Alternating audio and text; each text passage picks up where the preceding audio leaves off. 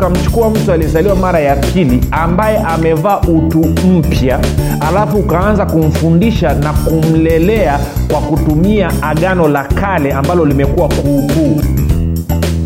Hilo ni tatizo la kwanza. Lakini pia tatizo la pili ni kwamba huwezi ukachukua mtu mwenye asili ya kale alafu ukataka kumfundisha kwa kutumia agano jipya. Nayo pia inakuwa ngumu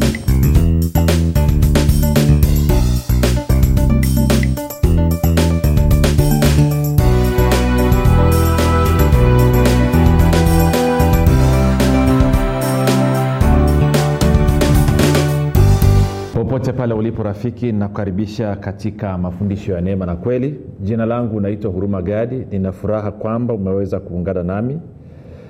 Uh, ili kuweza kusikiliza kile ambacho yesu kristo bwana wetu ametuandalia katika siku ya leo. Uh, kumbuka tu kwamba mafundisho haya ya neema na kweli kwa wale wanaosikiliza kwa njia ya redio yanakujia kila siku muda na wakati kama huu katika kituo hichi hichi cha redio na kwa wale ambao wanatusikiliza kupitia youtube kupitia facebook na kupitia eh, uzima time podcast pia mafundisho haya yanawekwa kila siku. Uh, kumbuka tu kwamba mafundisho ya neema na kweli ni mafundisho ambayo yametengenezwa makususi kwa ajili ya kujenga imani yako wewe unayenisikiliza ili uweze kukua na kufika katika cheo cha kimo cha utimilifu wa kristo. Kwa maneno mengine mafundisho ya neema na kweli ni makususi kwa ajili ya wanafunzi wa kristo na sio wanafunzi wa musa. Ehe, kwa lengo lingine tunasema kwamba tunakufundisha na kukupatia maarifa ili ufike mahali ufikiri kama kristo uzungumze kama kristo na uweze kutenda kama kristo. Sasa kumbuka tu bibilia inasema wazi kabisa katika yakobo kwamba anayebarikiwa sio yule aliye msikiaji wa neno bali ni yule anayefanyia kazi hicho alichokisikia. Hivyo naamini kabisa kwamba wewe ni mwanafunzi mzuri mwanafunzi ambaye unasikiliza kisha unafanyia kazi na kwa maana hiyo mabadiliko katika maisha yako unayaona waziwazi kabisa. Ninaamini kabisa kwamba haya unayosikia yanakujenga yanakuwezesha na hivyo unatawala mazingira yako basi tunaendelea na somo letu linalosema mtu mpya ndani ya kristo mtu mpya ndani ya kristo. Na nimekuwa nikikuletea dondoo za hapa na pale katika kujaribu kukuonyesha wewe baada ya kuzaliwa mara ya pili wewe baada ya kumpokea yesu kristo umekuwa nani? Na mstari ambao tunasimamia Uh, ni wakolosai tatu eh, mstari ule wa tisa eh, wakolosai mlango wa tatu mstari wa tisa hadi wa kumi ndio kifungu cha maneno ambacho tumekuwa tukisimamia katika kipindi chote hichi. Uh, inasema msiambiane uongo kwa kuwa mmevua kabisa utu wa kale pamoja na matendo yake mkivaa utu mpya unaofanywa upya upate ufahamu sawasawa na mfano wake yeye aliyeumba. Sasa inawezekana labda uh, niseme kitu kimoja kabla sijaendelea. Tuli tuli tuli tulipiga hatua fulani e, katika somo liloisha hapo katikati tukaingiza somo linalohusiana na e, e, fedha na uchumi katika maisha ya mkristo kwa takriban vipindi saba. Kwao tunarejea tena kwenye lile somo ambalo tulikuwa tumeanza nalo ambalo linaitwa mtu mpya ndani ya kristo. Na tulisema tufanye hiyo kama emergency tu ili kuweza kusaidia watu waanze kupata mwanga na wajue namna ya kutoka katika changamoto walizonazo sasa changamoto inakuwa ni kwamba muda wa nusu saa hautoshi kuweza kuwakilisha kiufasaha kile ambacho roho anataka kukiwakilisha. E, na kwa maana hiyo tunachofanya tu ni kuku, kuku, gus, eh, kugusa tukukupa dondoo ambazo zitakusaidia kukuelekeza wewe katika uh, upande sahihi ili wewe mwenyewe kwa muda wako chini ya uongozi wa roho mtakatifu ukae uvitafakari na uweze kujifunza na kuona namna ambavyo unaweza kuishi katika uhalisia wa hicho ambacho kristo amekifanya. Kwa hiyo kama jana umetoka kusikiliza kipindi kinachohusiana na, na fedha na uchumi katika maisha ya kristo usishangae kwamba leo tumeswitch tumerudi kwenye somo ambalo tuliliacha kule nyuma. Kwa hiyo nisema niseme hilo likae vizuri. Kwa hiyo tunarudi wakolosai tatu tisa hadi kumi Uh, na of course eh, kwenye somo la fedha uh, na uchumi katika maisha ya mkristo baada ya muda tutarudi tena na awamu ya pili alafu nitaongezea dondoo nyingine alafu tutaendelea na masomo yetu alafu wakati mwingine nitarudi na awamu ya tatu. Kwa hiyo nimesema tu ilo uweze kulijua. Maanake mambo ya kuzungumza ni mengi eh, wakolosai tatu tisa hadi- kumi inasema msiambiane uongo kwa kuwa mmevua kabisa utu wa kale pamoja na matendo yake mkivaa utu mpya unaofanywa upya upate ufahamu sawasawa na mfano wake yeye aliyeumba. Kwa hiyo anasema kwa kuwa anasema wewe ulipozaliwa mara ya pili ulivua kabisa utu wa kale ukavaa utu mpya. Na anasema huu utu mpya ambao umeuvaa una, unafanana unafanana na mungu na kwa maana unatakiwa uwe na ufahamu sawasawa na mungu. Vile ambavyo mungu muumba anavyokujua wewe ndivyo ambavyo na wewe unatakiwa ujitambue. Na kwa maana hiyo basi tumekuwa tukigusa hapa na pale. Sasa uh, somo lilopita kwa maana ya, ya, ya, ya kipengele cha mwisho tulichokuwa tumeishia nilijaribu kukuonyesha kwamba mimi na wewe ama watu waliozaliwa mara ya pili mungu aliwachagua kabla ya kuwekwa misingi ya ulimwengu. Twende warumi nane. Nitajaribu kurudiarudia haya mambo tuweze kuelewana. Unajua uh, rafiki moja nikuambia kitu kimoja.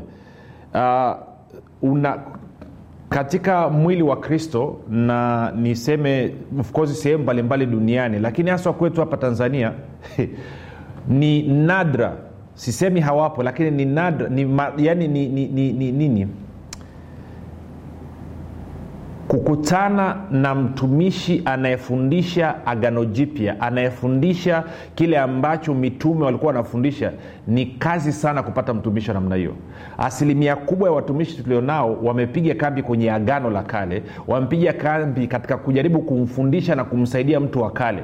Si mtu wa kale ambaye ni alikuwa na asili ya dhambi asili ya adamu hakuna namna yoyote unaweza kumsaidia huyu mtu. Huyu mtu hana msaada wa aina yoyote. Dawa ni huyu mtu kuzaliwa mara ya pili. Dawa yake ni huyu mtu kuzaliwa mara ya pili na, na kwa maana anapozaliwa mara ya pili anakuwa amekuwa mtu mpya. Na kama amekuwa mtu mpya huwezi ukazungumza naye kama mtu ambaye bado ni ana asili ya kale. Unapozungumza na mtu mpya mwenye asili mpya ukazungumza naye kana kwamba ni mtu mwenye asili ya kale ndio mwanzo wa mkanganyiko unapoanza kuingia. Ndo mwanzo wa vurugu zinapoanza kuingia kichwani na ndio maana kwa asilimia kubwa ukiangalia utaona mara nyingi watu wengi wanapookoka mambo yao yanaharibika mambo yao yanavurugika. Na ni kwa sababu shida ni kwamba wanaowafundisha wameshindwa kutofautisha kwamba huyu mtu baada ya kuzaliwa mara ya pili amekuwa mtu mpya amevaa utu mpya. Na ule utu wa kale umeondoka. Ule utu wa kale ulisulubiwa pamoja na kristo. Kristo aliposulubiwa msalabani na utu wa kale ulisulubiwa. Huyu mtu aliyekuwa na asili ya dhambi akafa. Ndo bibilia inavyosema kusema kwenye warumi mlango wa sita. Na alipofufuka yesu kutoka katika wafu huyu mtu alifufuka pamoja na yesu akatoka katika upya wa uzima. Kwa hiyo huyu mtu ana asili mpya.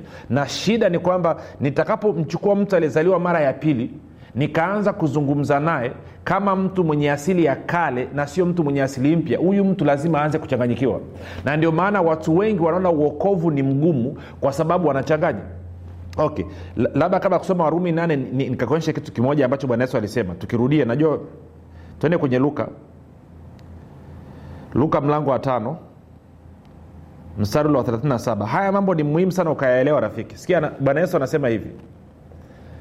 Anasema actually nianze mstari wa 36 luka eh, tano nianze mstari wa 36 bwana yesu anasema hivi akawaambia na mithali hakuna akatae kiraka cha vazi jipya na kukitia katika vazi kuukuu. Na kama akitia amelikata lile jipya na, na kile kiraka cha vazi jipya hakilingani na lile vazi kuukuu. Sawa anasema wala hakuna mtu atiaye divai mpya katika viriba vikuukuu. Na kama akitia ile divai mpya itavipasua vile viriba divai yenyewe itamwagika na viriba vitaharibika. Sawa anasema lakini divai mpya sharti kutiwa katika viriba vipya. Wala hakuna any... okay, niishie mpaka hapo kwanza. Bwana yesu anasema hivi huwezi ukachukua kipande kipya cha kitambaa alafu ukakishonea kwenye nguo ya zamani iliyochakaa iliyokuukuu anasema utakapofanya hivyo kile kiraka kipya kile kitambaa kipya kitakachofanya kinaendelea kuchana ile nguo ya zamani. Ama anasema huwezi ukachukua mvinyo mpya alafu ukauweka kwenye kiriba cha zamani.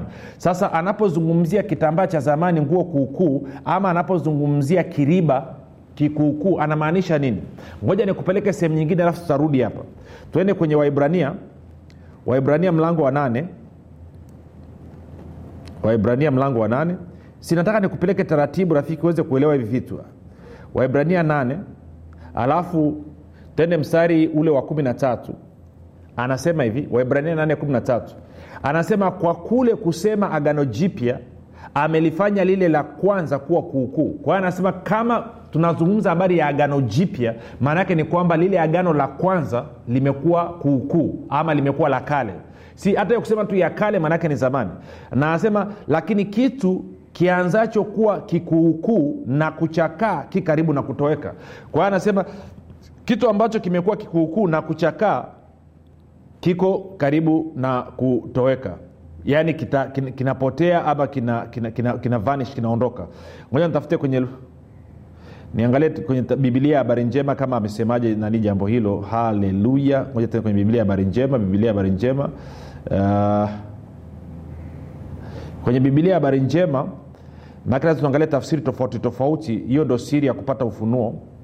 Anasema anasema kwa kusema juu ya agano jipya mungu aliichakaza lile la kwanza na chochote kinachochakaa na kuwa kikuukuu kitatoweka karibuni. Kwa hiyo anasema unaposema kwamba una agano jipya na unafahamu ukichukua bibilia yako utaona kwamba unaambia kuna agano la kale na agano jipya. Anasema basi dhahiri sababu ya uwepo wa agano jipya ni kwa sababu lile la kale limechakaa la kale limekuwa kuukuu. Na hili neno kuukuu ndo kile ambacho bwana yesu anatumia kule kwenye luka tano. Turudi kwenye luka tano sasa. Kwa hiyo tene kwenye luka mlango wa tano luka mlango wa tano. Na nataka tuende kwenye ile tulikuwa mstari wa 36 Ehe.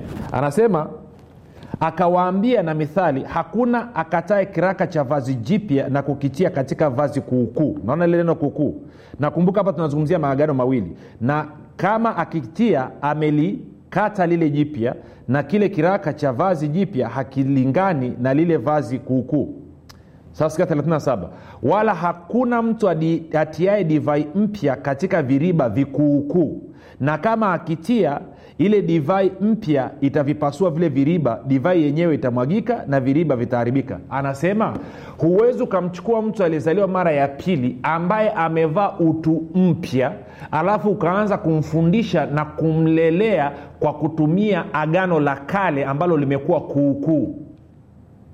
Hilo ni tatizo la kwanza lakini pia tatizo la pili ni kwamba huwezi ukachukua mtu mwenye asili ya kale alafu ukataka kumfundisha kwa kutumia agano jipya. Nayo pia inakuwa ngumu kwa nini? Angalia anachosema hapa. 38 na 39 anasema lakini divai mpya sharti kutiwa katika viriba vipya. Wala hakuna anywaye divai ya kale akatamani divai mpya kwa kuwa asema ile ya kale ndio iliyo njema. Kwa hiyo anasema mtu ambaye bado ana asili ya kale kwenye kufikiri kwake anafikiri kama mwenye asili ya dhambi. Unapoanza kumfundisha ufahamu wa agano jipya unapoanza kumfundisha yeye amekuwa nani kuhusu utu mpya aliopata ndani ya kristo anasema huyu mtu atakataa atang'ang'ania mafundisho yake ya zamani. Atang'ang'ania mapokeo yake ya zamani. Kwa sababu anasema yale ni mazuri kuliko haya mapya. In atasema haya mapya ni magumu. Kwa sababu gani? Watu wengi hawapendi kushughulisha akili zao. Hawapendi kufikirisha akili zao. Na kama haupendi kufikirisha akili yako wewe huwezi ukawa mwanafunzi wa kristo. Manake kuwa mwanafunzi maanake ni kwamba umekubali kukaa darasani na kushughulisha akili yako kushughulisha ufahamu wako. Tunakwenda sawasawa rafiki? Kwa hiyo bibilia inasema kwamba umevua utu wa kale umevaa utu mpya na ukiwa umevaa utu mpya unatakiwa upate ufahamu sawasawa na ufahamu alionao mungu kuhusu wewe katika asili yako mpya. Sasa twende warumi 8 warumi 829 anasema hivi maana wale aliowajua tangu asili aliwachagua tangu asili wafananishwe na mfano wa mwanawake ili yeye awe mzaliwa wa kwanza miongoni mwa ndugu wengi na hapa anavyosema tangu asili maanaake anamaanisha kabla ya kuwekwa misingi ya ulimwengu. Anasema na wale aliowachagua tangu asili hao akawaita. Na wale aliowaita hao akawahesabia haki. Na wale aliohesabia haki hao akawatukuza.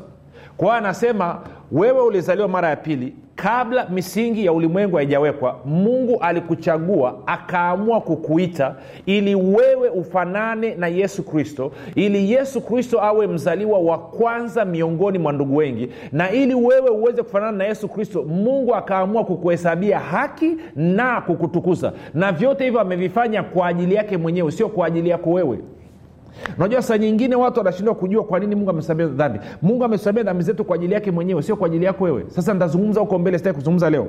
Sasa kumbuka somo lilopita nikapeleka kwenye kwenye warumi mlango wa tisa. Nataka ni, ni, ni, ni, ni turudierudie kidogo hivi vitu vikae vizuri. Warumi tisa nianze mstari ule wa kumi.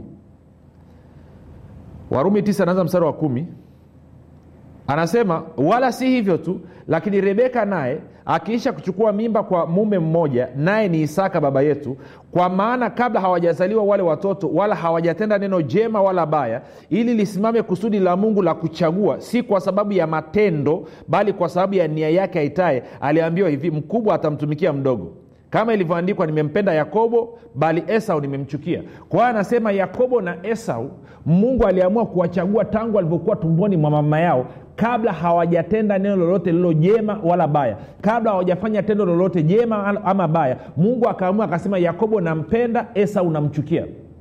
Akaamua akasema kwamba esau ambaye ni mkubwa atamtumikia yakobo ambaye ni mdogo kwa nini? Kwa sababu mungu anachagua sawasawa na kusudi lake sio sawasawa na tabia yako ama mwenendo wako. Sasa naomba unisikilize vizuri. Moja niseme kitu hapa kwanza kabla hatujavurugana. Maanake kuna washikadini wakishasikia hivi wengi wana, wana, wanapata shida kidogo. Sikiliza hii. Urumagadi ama wewe kama umezaliwa mara ya pili wanasikiliza labda moja nijizungumzie mimi tutaweza kuelewana vizuri. Urumagadi ana matendo mema sio kwa sababu anatafuta kuwa na uhusiano na mungu. Hapana. Matendo mema ya urumagadi ni matokeo ya uhusiano wake na mungu. Kinachoanza kwanza ni uhusiano na mungu kupitia yesu kristo alafu matendo mema yanafuata baadaye. Kwa hiyo matendo mema ni matunda product ni matunda ya uhusiano ulionao na mungu kupitia yesu kristo. Kama hauna uhusiano na mungu kupitia yesu kristo huwezi ukawa na matendo mema. Kwa hiyo sitendi matendo mema ili kutafuta kuwa na uhusiano na mungu. No, no, no. natenda matendo mema kwa sababu tayari ninao uhusiano na mungu kupitia yesu kristo. Kwa lugha nyingine matendo mema yanayotokea katika maisha yangu ni matokeo ya mungu kuishi ndani mwangu. Si matendo yangu mema hayanipi uhalali mbele za mungu. Kinachonipa uhalali mbele za mungu ni yesu kristo na kazi yake ya msalaba matendo mema ni matokeo ya mimi kunyenyekea na kumkubali yesu kristo kuwa bwana na mwokozi wa maisha yangu na kukubali kwamba kwa sababu ya yeye mimi nimekuwa mwenye haki mimi nimekuwa mtakatifu sina hatia mawaa wala lawama mbele za mungu. Ninapokubaliana na ukweli huo then matendo mema yanaanza kuonekana. Lakini wale wanaotafuta kuwa na matendo mema kwanza ili wapate uhusiano na mungu wanakosea utaratibu. Wanakosea utaratibu. Ni sawasawa na mtu anayetaka kuosha miguu kwanza akaisugua kabla hajaoga. Sawa? Si. Ni najua vitu vingine natafuta najaribu namna ya kueleza tu nisemeje ni, ni, ni, ni ya ni kitu cha namna hiyo. Kuna lugha moja si kasema ikaniletea shida hapa watu wakaanza ku lakini ni ni ni ni kama ni kama una, unaenda kulima unatakiwa utie mbolea shambani utie mbolea labda ya mavi ya kuku eh, kinyesi cha kuku ama kwao unataka kutia kwenye migomba yako ama kwenye mahindi yako alafu kabla hujatia unanawa mikono kwanza alafu unaenda kushika mbolea. Si utaratibu sahihi ulitakiwa tia mbolea kwanza shambani ukishamaliza ndo uje unawe mikono. Kwa hiyo wewe kutafuta kuwa na matendo mema kwanza ndo uwe na uhusiano na mungu. Ni utaratibu ambao sio sahihi. Unakuwa na uhusiano na mungu kwanza kupitia yesu kristo. Alafu huo uhusiano wako na mungu utasababisha matendo mema yaanze kuonekana katika maisha yako. Bila wewe kupiga msuli bila wewe kufanya juhudi yanakuja automatikali kama vile ambavyo kumbuka anasema mungu alichagua. Kabla ya kuwekwa misingi ya ulimwengu alikuchagua wewe. Kama vile ambavyo alimchagua yakobo tangu tumboni mwa mama yake. Akasema yakobo atakuwa mkubwa kwa esau. Yakobo nimempenda esau nimemchukia. Kwa nini mungu amefanya hivyo? Kwa sababu kusudi lake la kuchagua liweze kusimama. Anachagua kwa sababu ya mapenzi yake yeye kwa sababu ya upendo wake yeye kwa sababu ya rehema yake yeye na huruma yake yeye. Sio kwa sababu ya mchango wetu. Daudi anasema kama mungu angeamua kuhesabu dhambi zetu ni nani angeweza kusimama mbele yake na mungu alikuwa na kusudi na kusudi lake ni kwamba anataka apate wana ili yesu kristo awe mzaliwa wa kwanza miongoni mwa ndugu wengi. Kwa hiyo ni jambo la kuzingatia hilo rafiki. Kwa hiyo ulivyozaliwa mara ya pili ni matokeo ya wewe kuchaguliwa kabla misingi ya ulimwengu haijawekwa. Kwa hiyo ulivyozaliwa mara ya pili ukazaliwa ukajikuta wewe ni mwenye haki wewe ni mtakatifu hauna hatia mawaa wala lawama mbele za mungu. Kumbuka kinachomata hapa ni mbele za mungu. Alafu ukishakubaliana na huo ukweli ukawa umempokea yesu kristo mungu anaamia ndani mwako kwa njia ya roho mtakatifu. Yeye na bwana yesu wanakuja wanafanya makao katika maisha yako. Sasa kwa kuwa unakubaliana na ukweli kwamba wewe ni mwenye haki kwamba wewe ni mtakatifu kwamba wewe hauna hatia mawa wala lawama inamruhusu roho wa yesu kristo aanze kufanya hayo unayokubaliana nayo yadhihirike katika matendo yako na mwenendo wako wa kila siku. Kwa sababu sio wewe tena unayeishi bali ni kristo yu hai ndani mwako. Shida ya wakristo wengi wamekataa kufa badala ya kumruhusu kristo aishi ndani mwao wao bado wanang'ang'ania kuishi. Ndio maana kila siku wanajiona kuwa wao ni wenye dhambi kwa sababu wamemzuia kristo asiishi. Ndio maana paulo kwenye wagalatia 4 paulo anasema watoto wangu wadogo ninaowaonea utungu. Ni, na naonea utungu tena hata kristo aumbike mioyoni mwenu. Shida ni kwamba tumeshindwa wakristo wengi wameshindwa kumruhusu kristo akaumbika katika mioyo yao na hivyo kumruhusu yesu kristo akaishi maisha yake kupitia wao. Na kwa maana hiyo mwenendo wao hauonekani kama wakristo unaonekana unamfanania adamu mwenye dhambi badala ya mwenendo wao kumfanania kristo mwenye haki. Si kubali leo hii kwamba wewe ulivyozaliwa mara ya pili maanaake ni kwamba na ukaenda ukabatizwa kwa maji mengi ilikuwa ni ishara kwamba utu wako wa kale ulikufa ukazikwa. Asili ya adamu ya dhambi iliondoka. Wewe una asili mpya sasa hivi ya kristo ambayo ni asili ya haki yenye utakatifu isiyokuwa na hatia mawa wala lawama mbele za mungu. Unapokubaliana na huo ukweli maana yake ni kwamba kristo anaishi ndani mwako sasa. Anasema kwa mti utaujua mti utambulikana kwa matunda. Matunda unayoyatoa yanamfanania nani? Yanamfanania kristo mwenye haki mtakatifu asiye na hatia mawa wala lawama mbele za mungu ama yanamfanania adamu ambaye ni mwenye dhambi ambaye amejaa hukumu ambaye yuko katika si alivuruga uhusiano na mungu. Wewe unamfanania nani? Ambaye amejaa lawama. Unamfanania yupi? Wewe unamfanania nani rafiki na huwezi ukabadilisha asili kama tabia zinakusumbua. Kama unajikuta umejaribu kuacha kusengenya imeshindikana umejaribu kuacha ulevi imeshindikana umejaribu kuacha sijui kitu gani imeshindikana. Dawa yake ni kukubaliana na kile ambacho mungu amesema kuhusu wewe. Na ufahamu wa mungu kuhusu wewe ni ufahamu alionao kuhusu yesu kristo. Mungu anasema kwa kuwa wewe umempokea yesu kristo kuwa bwana na mwokozi wa maisha yako kwa kuwa wewe umezaliwa mara ya pili. Mungu anasema ufahamu wangu juu yako wewe ni kwamba wewe ni mwenye haki wewe ni mtakatifu hauna hatia mawaa wala lawama mbele zangu mimi. Kwa hiyo enenda ukijitambua hivyo. Enenda kama mtu ambaye ni mkamilifu mbele zangu. Unafahamu watu wanasemaga hakuna mtu aliye mkamilifu mbele za mungu. Wapo watu waliozaliwa mara ya pili watu ambao wamevaa utu mpya wao ni wakamilifu mbele za mungu. Bibilia inasema kwamba wao ni wakamilifu mbele za mungu. Kwa hiyo usikubali hiyo sentensi hakuna aliye mkamilifu. Wako walio wakamilifu. Walio wakamilifu ni watu ambao wamempokea yesu kristo kuwa bwana na mokozi wa maisha yao. Kumbuka nilikufundisha rafiki unapopokea unaingia kwenye uhalisia. Ukipokea hiyo kweli ya mungu kwamba wewe ni mwenye haki wewe ni mtakatifu hauna hatia wala mawaa mbele za mungu utaingia kwenye uhalisia. Uhalisia wa nini utaenenda katika haki katika utakatifu utakuwa ni mtu usiokuwa na hatia mawaa wala lawama mbele za mungu na muda umetuishia rafiki. Watu wengi sana hawajui kwamba maisha mazuri ama mabaya yanatokana na maneno yao kufanikiwa ama kushindwa kunatokana na maneno yao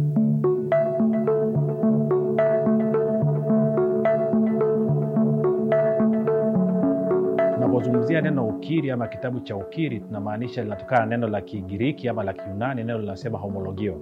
Homologio maana yake ni kusema katika hali ya kukubaliana. Hivyo tunavyozungumzia ukiri katika mtazamo muktadha wa bibilia maana yake ni kwamba tunazungumza habari ya mwanadamu ama mtu kuzungumza katika hali ya kukubaliana na kile ambacho mungu anasema. Ni vigumu sana kupata matokeo ya maombi kama hauna ukiri sahihi, kwa sababu usipokuwa na ukiri sahihi, ukiri ambao unaendana na ufahamu sahihi, majibu ya maombi yako hayawezi kutokea.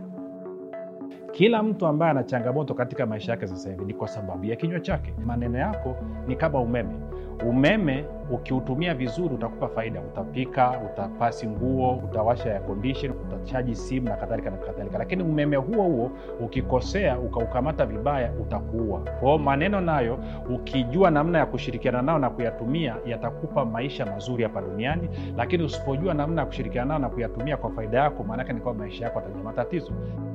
Mungu ana makusudi maalum na maisha yetu. Mungu ametuumba ili tutawale na mungu ametuumba ili na sisi tuumbe vitu tunavyovitaka katika mazingira yaliyotuzunguka. Lakini hapo kabla hatukuwa tunafahamu hivyo tulikuwa tunazungumza kinyume na neno la mungu lilivyosema. Lakini baada ya kukutana na kitabu cha mwalimu huruma gadi cha nguvu ya ukiri kimenisaidia sana kimenisababisha na mimi leo sasa hivi nazungumza kama mungu anavyotaka nizungumze kama mungu alivyoyakusudia maisha yangu Kwenye kitabu hiki kuna jambo kubwa moja ambalo limebadilisha maisha yangu, na hilo ni kutoka kwenye ile sehemu ya kwanza ya kitabu hiki, kwamba ufahamu kuhusu ukimwi. Mara nyingi sana tunapoishi hapa duniani, wengi hawajui maneno wanayoyasema au wanayoyaongea huwa yana matokeo gani. Kwa hiyo niliposoma kitabu hiki cha nguvu ya ukiri, jambo moja lililobadilisha kwanza maisha yangu ilikuwa ni kubadilika kutoka kwenye kukiri mambo ambayo sio sahihi kwenda kwenye nguvu ya kukiri mambo ambayo ni sahihi. Kwa hiyo ningependa tu niseme kwamba katika hilo nimeona mabadiliko na nimeona matokeo, na Mungu ni mwema kwenye maisha yangu. Baada ya hayo mapumziko mafupi rafiki nina furaha kwamba unapata fursa ya kujengeka imani yako kukua unakwenda matawi mengine kabisa. Na inawezekana umekuwa unanisikiliza unasema mimi sina mahusiano na mungu kupitia yesu kristo na ningependa kuwa na uhusiano na mungu kupitia yesu kristo basi nakualika ufanye maombi pamoja nami. Tunaita ni maombi ya kumpokea yesu kristo kwa bwana na mwokozi wa maisha yako. Ukimpokea unapata uokovu kwa naomba ufanye haya maombi kutoka katika vilindi vya moyo wako. Hakuna uamuzi ulio wa busara na wamuhimu kama huu ambao unataka kuufanya. Hebu omba pamoja nami maombi yafuatayo. Sema mungu wa mbinguni asante kwa upendo wako. Leo nimesikia habari njema. Naamini kwa moyo wangu wote kwamba yesu kristo ni mwanao. Alikufa ili aondoe dhambi zangu nakiri kwa kinywa changu ya kuwa yesu ni bwana. Bwana yesu karibu katika maisha yangu. Uwe bwana na mwokozi mponyaji mwezeshaji mstawishaji mpaji na mlinzi wa maisha yangu. Asante kwa maana mimi sasa ni mwana wa mungu. Rafika umefanya hayo maombi mafupi ninakupa ongera karibu katika familia ya mungu. Hebu usikae kimya na ushuhuda wako. Tuandikie tuma meseji fupi tusema mimi fulani niko sehemu fulani nimetoa maisha yangu kwa yesu leo hii. Ili tuweze kufanya maombi juu yako tuweze kusimama na wewe. Basi tumefika mwisho na kukabidhi mikononi mwa roho mtakatifu na kwa neno la neema ya mungu ambalo litakujenga kukuimarisha na kusimamisha katika msingi wako wa ukristo. Mpaka hapo tumefika mwisho. Jina langu naitwa huruma gadi na yesu ni kristo na bwana